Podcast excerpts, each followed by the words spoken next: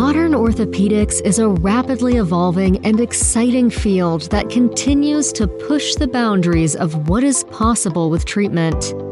Advances in technology, including minimally invasive surgical techniques and the use of robotics, have revolutionized the field of orthopedics, allowing for patients to quickly begin the rehabilitation process and can significantly improve the outcomes of orthopedic procedures. Here is your behind the scenes pass to one of the most well established orthopedic practices in the DFW area. Welcome back to another episode of Modern Orthopedics. My name is Lauren Podina. I'm the CEO here at Orthopedic Specialist of Dallas, and I'm accompanied by Madison Dillow. He's been the director of therapy for the past seven years at our organization, and we're here to tell you a little bit more about physical and occupational therapy here at Orthopedic Specialist of Dallas. Welcome, Madison. Thanks for having me. So, I kind of just want to start this out with just a little bit about you. You came to this organization fresh out of therapy school. And what was your original impression of the physical therapy profession, and how has that kind of progressed in the last seven years? My original impression of the physical therapy profession was as being a tech.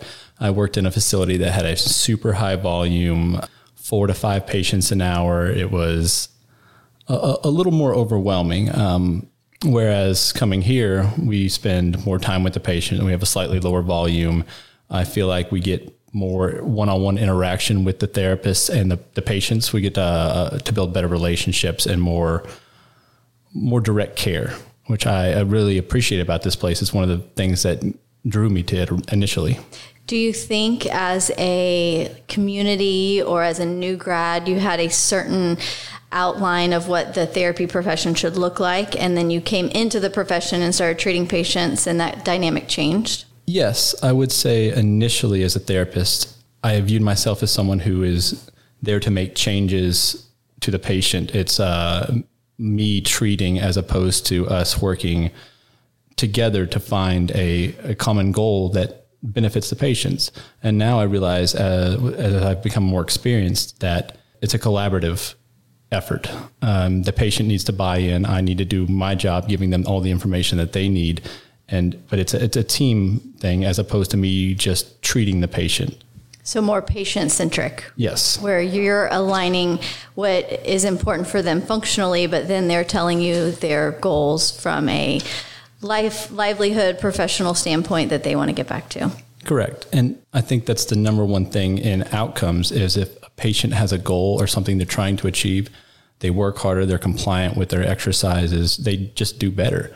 Whereas someone who comes in because they were told they needed to go to physical therapy. So you need to do a job to identify what they really want, especially early, because otherwise they're they don't want to do therapy. That's an excellent point. Do you think that patients feel like they have a choice and a ability to kind of drive their therapy? I don't think they do initially, but that's part of the initial evaluation conversation is you need to let them know that they're a part of this. They're a part of them getting better. And that empowerment on their part, I feel like helps their buy-in and allows you to, you know, build a better relationship and they, the, the trust aspect becomes a bigger thing there when they are part of the treatment and the goal. So, what give us some life examples of some goals that you've had patients want to achieve? Oh, I think one of the biggest ones I see a lot is with total knee replacements. They have, I'll see them and they're like, I have a wedding in four months and I need to wear heels. I need to walk down the aisle on no limp. And those people, they're motivated. They, they come in, they never miss appointments. Their their drive to get better is always there. So you're telling me in four weeks a total knee can get back to heels and dancing at a wedding? It was four months. Oh, four months. Four months. Okay. Uh, typically, if they come in at four weeks and say they got a wedding, it's not going to be the exact same result. Uh, what other goals? What other types of things have people or patients come in and wanted to achieve? Oh, one of my favorite ones was I had a rotator cuff patient who was doing the national world single boat sailing competition. Um, he had it nine months from when we started. He ended up winning, and he's on the cover of this national sailing magazine. It's just him on this little solo boat. You know, it's not like a huge sailing boat, but it's like, you know, six feet. And that was a really cool one because he came back up and he brought the magazine of him on the cover and told me he won the thing. That's awesome. So you're saying that most goals are pretty achievable. Yes. And do you think that there's a misconception that they have to be these outlandish goals of like wanting to sail or wanting to get back to a marathon? Don't you think that therapy provides value in daily activity and we tend to dilute the importance of like standing up from a chair, going upstairs in order, you know, for patients to see grandchildren or that type of thing? That that's what uh, the thought that came to mind is that you know a lot of people tell me that I, I want to be able to lift 20 pounds off the ground because I want to be able to carry my grandchild safely. And, you know, I want to be able to get up and down. I don't, I want to be able to get on the floor and play with my grandchildren. Um, so yeah, small goals like that are just as important as any of the other big ones. So if I was out in the community and I was realizing I had a two story house and I couldn't get to the second floor and I, you know, didn't even have any ailments, maybe a little knee pain, can I come see a therapist directly? Oh, absolutely. So here in Texas, we have direct access partially. Um, so explain that a little to me. So what does that mean partially? If I walk into your clinic, um, and you know, here at Orthopedic Specialists of Dallas, we have multiple clinics, um, Wylie, Rockwall, and Forney. Somebody in those communities would walk into your clinic and say, A, I have knee pain, or B, I don't have knee pain, but I want to see a therapist. So anybody off the street can come in without a prescription and see a therapist for an initial evaluation and two weeks of care. So 10 business days from the date of the evaluation. From that point on, we can decide, okay, this is something that we're going to need continuous care for, and we can send a script to a, a doctor, your PCP, or any orthopedic person you are seeing at the time. Or, but these things allow us to kind of identify problems that maybe you didn't know were there, things that we could even identify and refer you to the correct provider from that situation. After the two weeks, though, we do have to have a prescription or carry on. That's why I say kind of direct access. But anyone off the street with any knee pain, shoulder pain, back ailment, um, general weakness, balance issues, any of those things can see any of our therapists at any location. And that's across the board for physical therapy practice. And what about occupational therapy? So kind of leaning towards upper extremity. Can I walk in a clinic and say, you know, I have a hurt hand or I can't grab my fork? Do they have direct access? I, I, don't think so. I, I don't think they do. Uh-huh. So it's physical therapy driven. Yeah, it's okay. physical therapy driven. Yes, uh, I know occupational therapists are now a master's profession, so I don't think they enjoy the same direct access that we do. So tell me the difference between a physical therapist and an occupational therapist.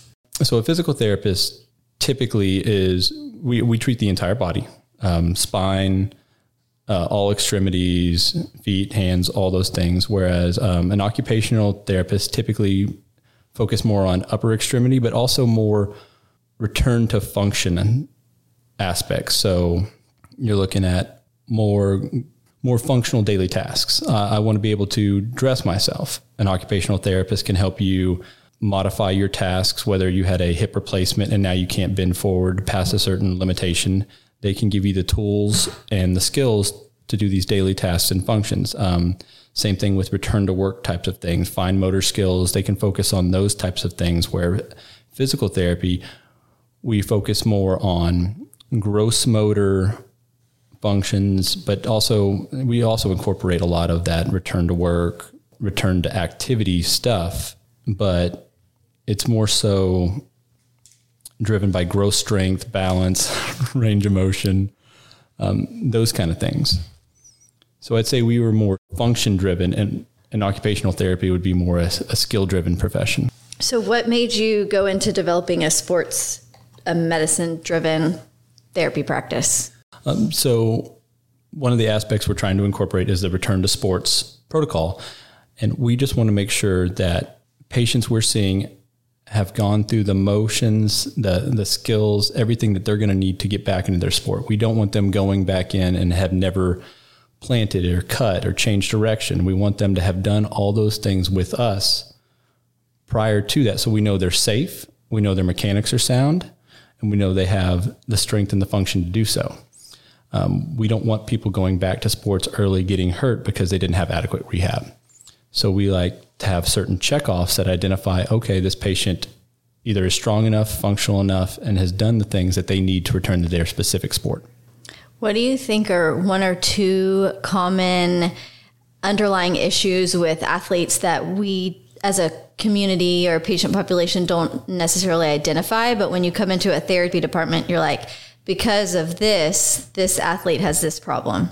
So, one thing we can do is we identify weaknesses in the kinetic chain that could possibly lead to issues later on. Yes, functionally, you can perform that now, but if you continue to do that same motion, or that same activity in the same way, eventually it's going to lead to a problem. What you have an example? Oh, like so with landing mechanics, jumping down, if you have a knee valgus collapse, which means the knees kind of fall in together, that's going to put you at more prone risk to ACL tears, meniscus problems, all those types of issues that you have a possibility of dealing with when you return to sport or playing anything. It doesn't have to be a sport. You're running in the backyard, playing with kids, whatever. So if I had a student athlete or a kid or a child or a neighbor and I, you know, was wanting to bring them to therapy, they didn't necessarily have an injury, would you evaluate that and give us exercises based on your assessment?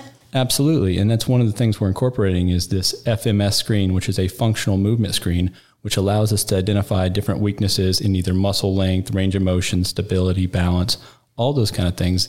And if we can find holes now that we can identify and improve, we're less likely to have those injuries later on. So you would give the patient exercises to perform based on your assessment? Yes. And it doesn't mean they have to come in to therapy three times a week for so long. We can evaluate the patient, identify some issues, give them some exercises to work on, and they can take those home, continue them part of their home program, or they can come back in and see us, say, hey, these were good.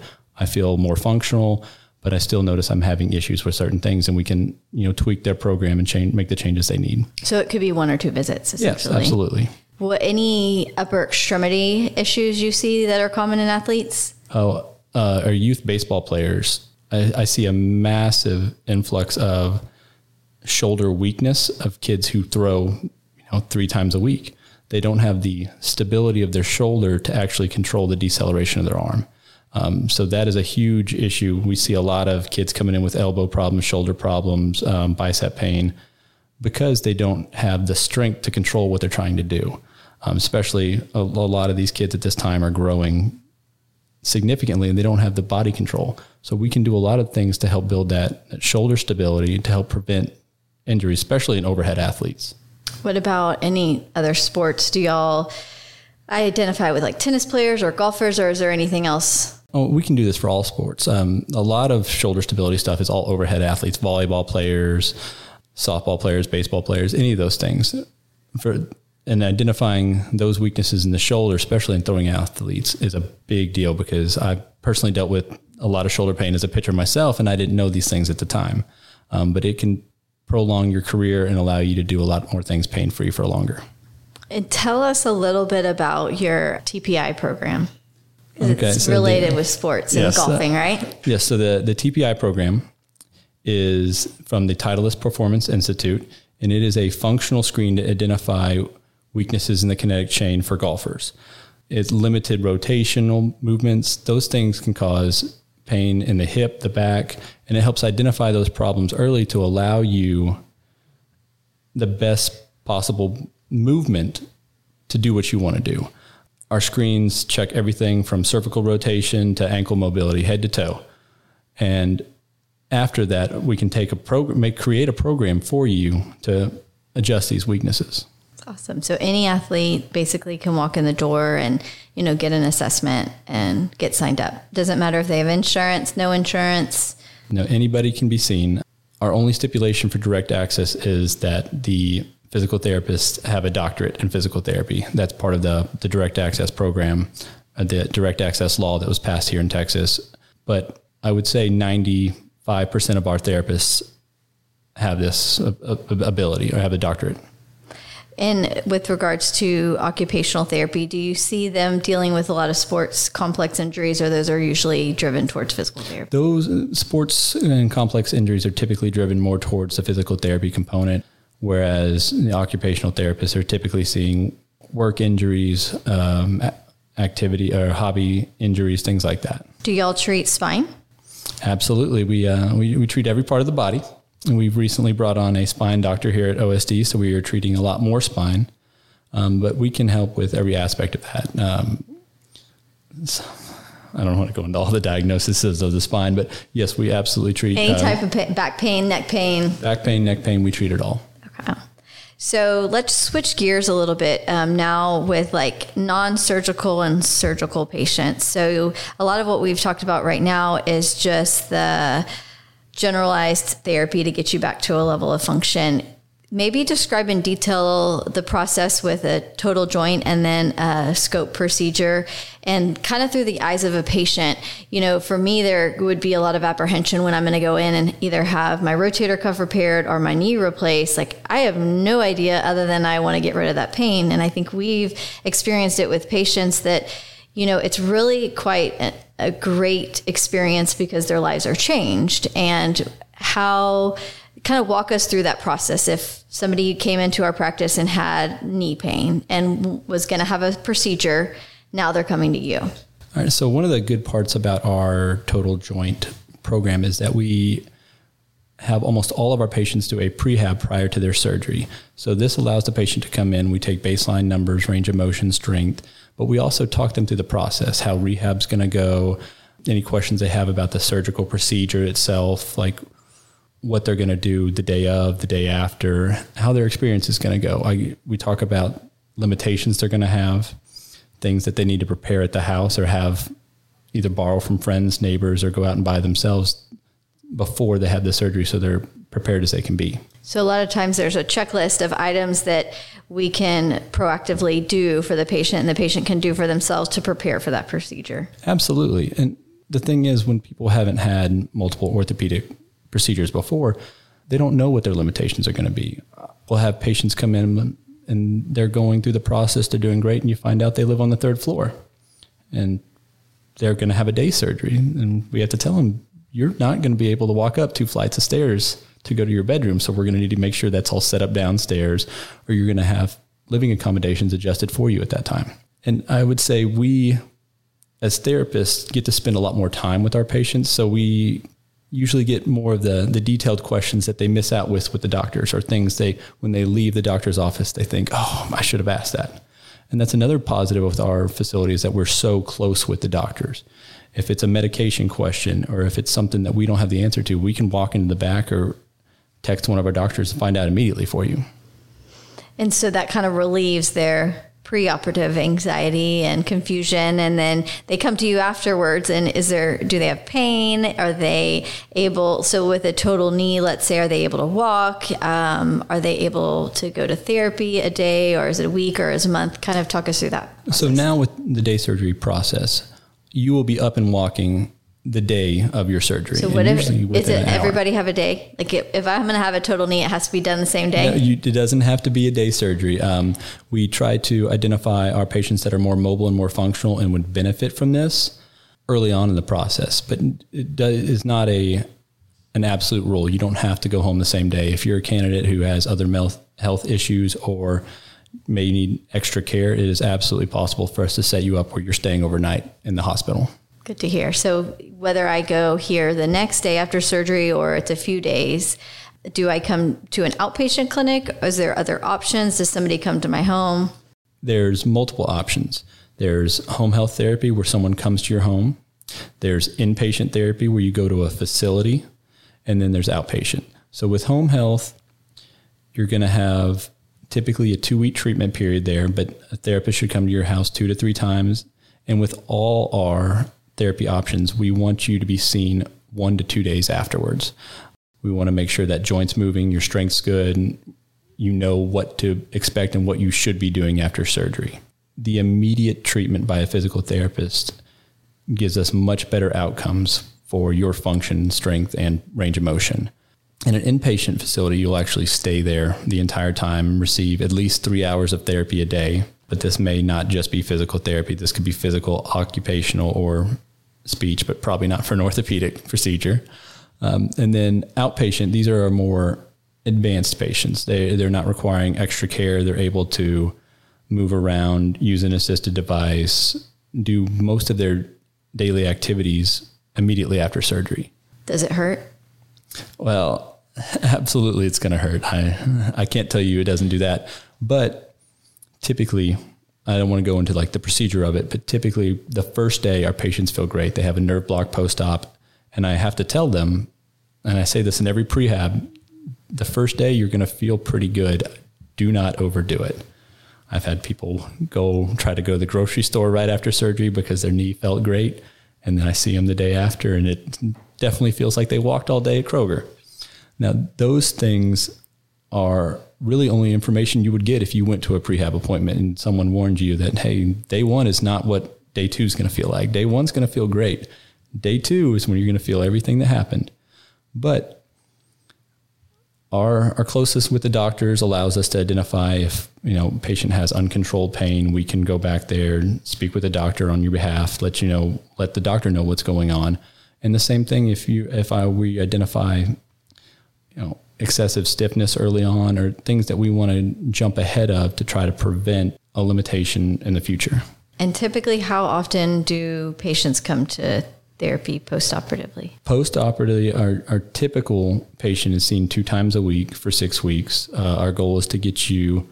The goal is to get you graduated from therapy in six weeks. My general rule of thumb is two weeks on the walker, two weeks on the cane, and two weeks walking regular. But that there's a lot of variability between that patients with that. So ideally, six weeks of um, postoperative care, and I'm pretty much back to my daily life. At that point, you should be doing normal ADLs, activities of daily living. You should be able to walk. Um, Can I go back to work? In six, well, that does depend on your job. If it's a sedentary job, absolutely. If you're a, a lineman climbing up to uh, fix electrical things, then probably not. And what would be the difference between a total knee and total hip? Is it kind of the same process? It, it, it's a similar process. Our, our total hips sometimes depending on how active and how functional they are, they've some may be only seen once a week. But the hip and the knee both have the same prehab experience. There, we both are both in one to two days after a surgery, and they both have all the same follow up options for physical therapy, home health, inpatient, or outpatient therapy. Awesome. What about? Probably go into a little bit of detail about like rotator cuff. Is it kind of the same thing? Do you do prehab? Do you do post op care? And how long is that? So, with our rotator cuffs, we have not been doing prehab visits. Um, it is going to be a little longer recovery than your total joint. Um, typically, we're six weeks in a sling. This is where we're mainly working on range of motion, no active movement of the shoulder itself, because we're trying to protect the repair. Once we get clearance from the doctor at the six week mark, and this can vary four to six weeks depending on your surgery. Um, that's when we start begin active movement. You raising the arm, um, us allowing you to use pulleys, walk your arm up the wall, those kind of things, and then after that stage, then we start to progress to resistance, and where you start to build that strength and get to back get you back to where you're, you're functional and you can use that arm like you normally would. And I think we probably all know most like there's a lot of athletes that go back to throwing with rotator cuffs. And typically, what's the time span to return to like a higher level sport? Uh, to return to a higher level sport, you're looking at six to nine months with the average overhead athlete. That's again, that's going to be a longer rehab because you're looking for more powerful movements, more dynamic movements that are going to require a lot more shoulder stability and strength generation. Is there anything you think patients don't know with regards to postoperative care in general or physical therapy? Well, incision care seems to be a big thing that patients are typically unsure with. So, identifying redness, um, anything that may look like an infection. That's why we like to see you one to two days after so we can see the incision, make any recommendations to the doctor if, if need be. If we need to say, hey, something about your incision doesn't look right, I need you to get in to see the doctor this week.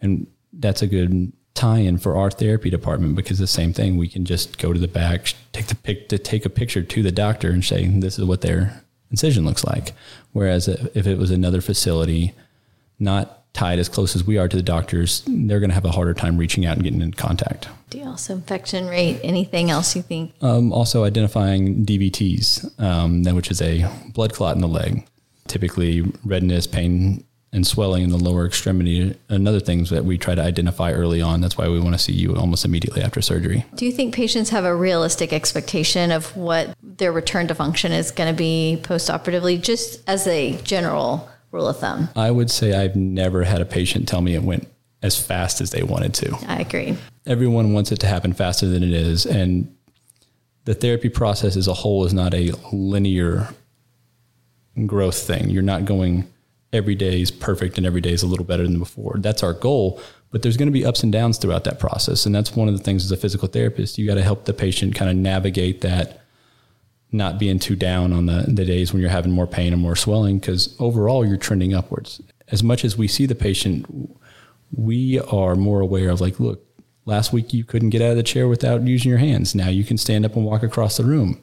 Yes, you're you're still having some issues, but your function has improved significantly in the in the times we've seen you. I would say too that I think you know what we've had in the past in the therapy profession is people think pre or post operatively you're going to come in and you're going to be seen for X amount of times a week for X amount of months, and it was very cookie cutter.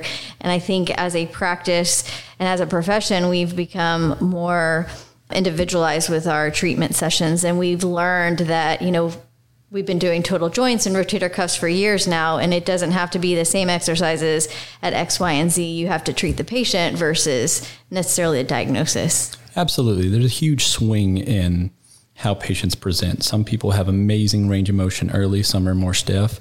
People who are progressing faster, we're allowed, we can not see them for as many visits initially and then begin when we hit the strengthening process or uh, further on down the road, we can start to add more visits and you know, ad- adapt our treatment to what they need. What, just generally speaking, other things are available with the therapy profession? Like dry needling is one thing I think people are aware of. Um, spinal decompression, physical therapists do. Mm-hmm. Uh, there's a lot of treatments. There's cupping, dry needling, spinal decompression.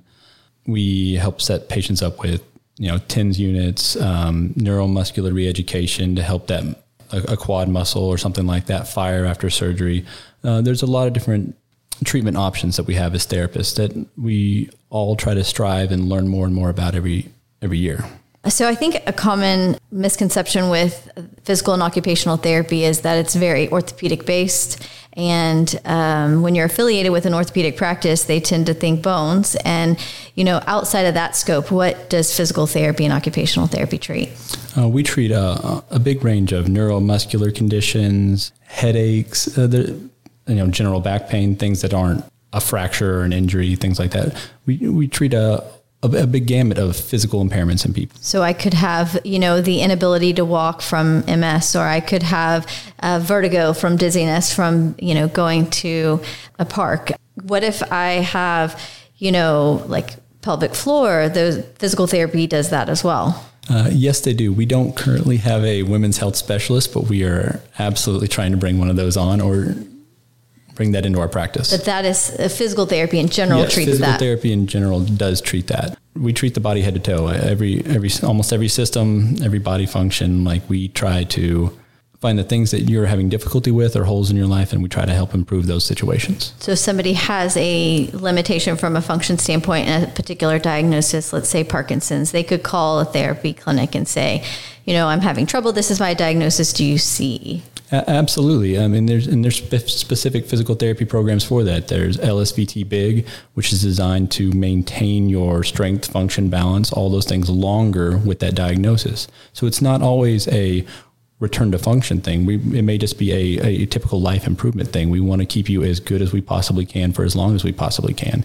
like those diagnoses of Parkinson's, MS, those kind of things. Now, we've seen a little bit of a shift with that too with COVID. We've had some diagnoses based on deconditioning from people having secondary issues from COVID. Absolutely. We see general weakness, a, a gamut of post COVID symptoms that range everything from great toe pain to uh, just general lower extremity weakness. There, there's been so many different post COVID side effects that we do treat here cardiovascular deficiency where people are literally just so deconditioned that we have to slowly build them back up. And you typically will see results or can get them to a level that they can function at. Absolutely. And that's that's another part of identifying the patient's goals. Like what do you want? And and we find that yeah, those are those are the simple goals that you also love to hear too. I want to get up and down off the ground. I want to, you know, be able to carry my laundry up the stairs, and those are absolutely things that we are happy to help you get better with. And so you talked a little bit about, you know, general daily life and then you've talked about sports and you've kind of leaned on the fact that you've been an athlete and had athletic injuries. So what drove you to the therapy profession? Initially what drove me to the physical therapy profession was I had a really good friend tear his ACL. I went with him to the clinic because it was attached to our gym and the two guys in there who were the physical therapists looked like they were just having a blast all the time. They were playing music, working with a bunch of different athletes. It just looked like a, a super fun job. And I was surprised, like, you guys get to do this for a living? That was my initial buy in. I understand now that there's a lot more to the physical therapy profession, but that was my initial drive. And I also love getting to know people. I, I mean, I get to know my patients, I know about their lives. Like, we talk because we spend an hour twice a week together. So, and that's one of the, the big things that I've loved about the profession. You get to know people, you get to talk to people, you get to be invested in their lives as well. And I think that's a big part of our profession. Their buy in is a part of us just being good human beings and being able to talk and interact with people. I do see that as a differentiator, A, with like medicine in general, and then with individual therapists that treat. Because if you can connect with the patient, you know, often providers like DOs, MDs, nurse practitioners, PAs, they're un- unfortunately in healthcare, they get 10 minutes, if that, with the patient. They have to diagnose them and they have to shift them to, you know, a different specialty. And in physical therapy, occupational therapy, we able we can cultivate that relationship whether it's one visit for an hour or 12 visits for an hour, you, are right. And that creates a buy in, which I think ultimately helps with recovery. Absolutely. Well, I think that's it. Unless there's anything else that you want to touch on, I appreciate you coming out and talking and um, entertaining us with some therapy. Well, thank you so much for having me. I, I appreciate the opportunity and uh, I really had a good time. So tell me, how do I make an appointment with you? You can call our office or visit our website to help schedule an appointment. Our, our therapy number is on there. Um, it doesn't direct you to a specific clinic. It comes to our main hub and then we schedule you from there. Awesome. Well, I look forward to seeing you. All right. Thank you.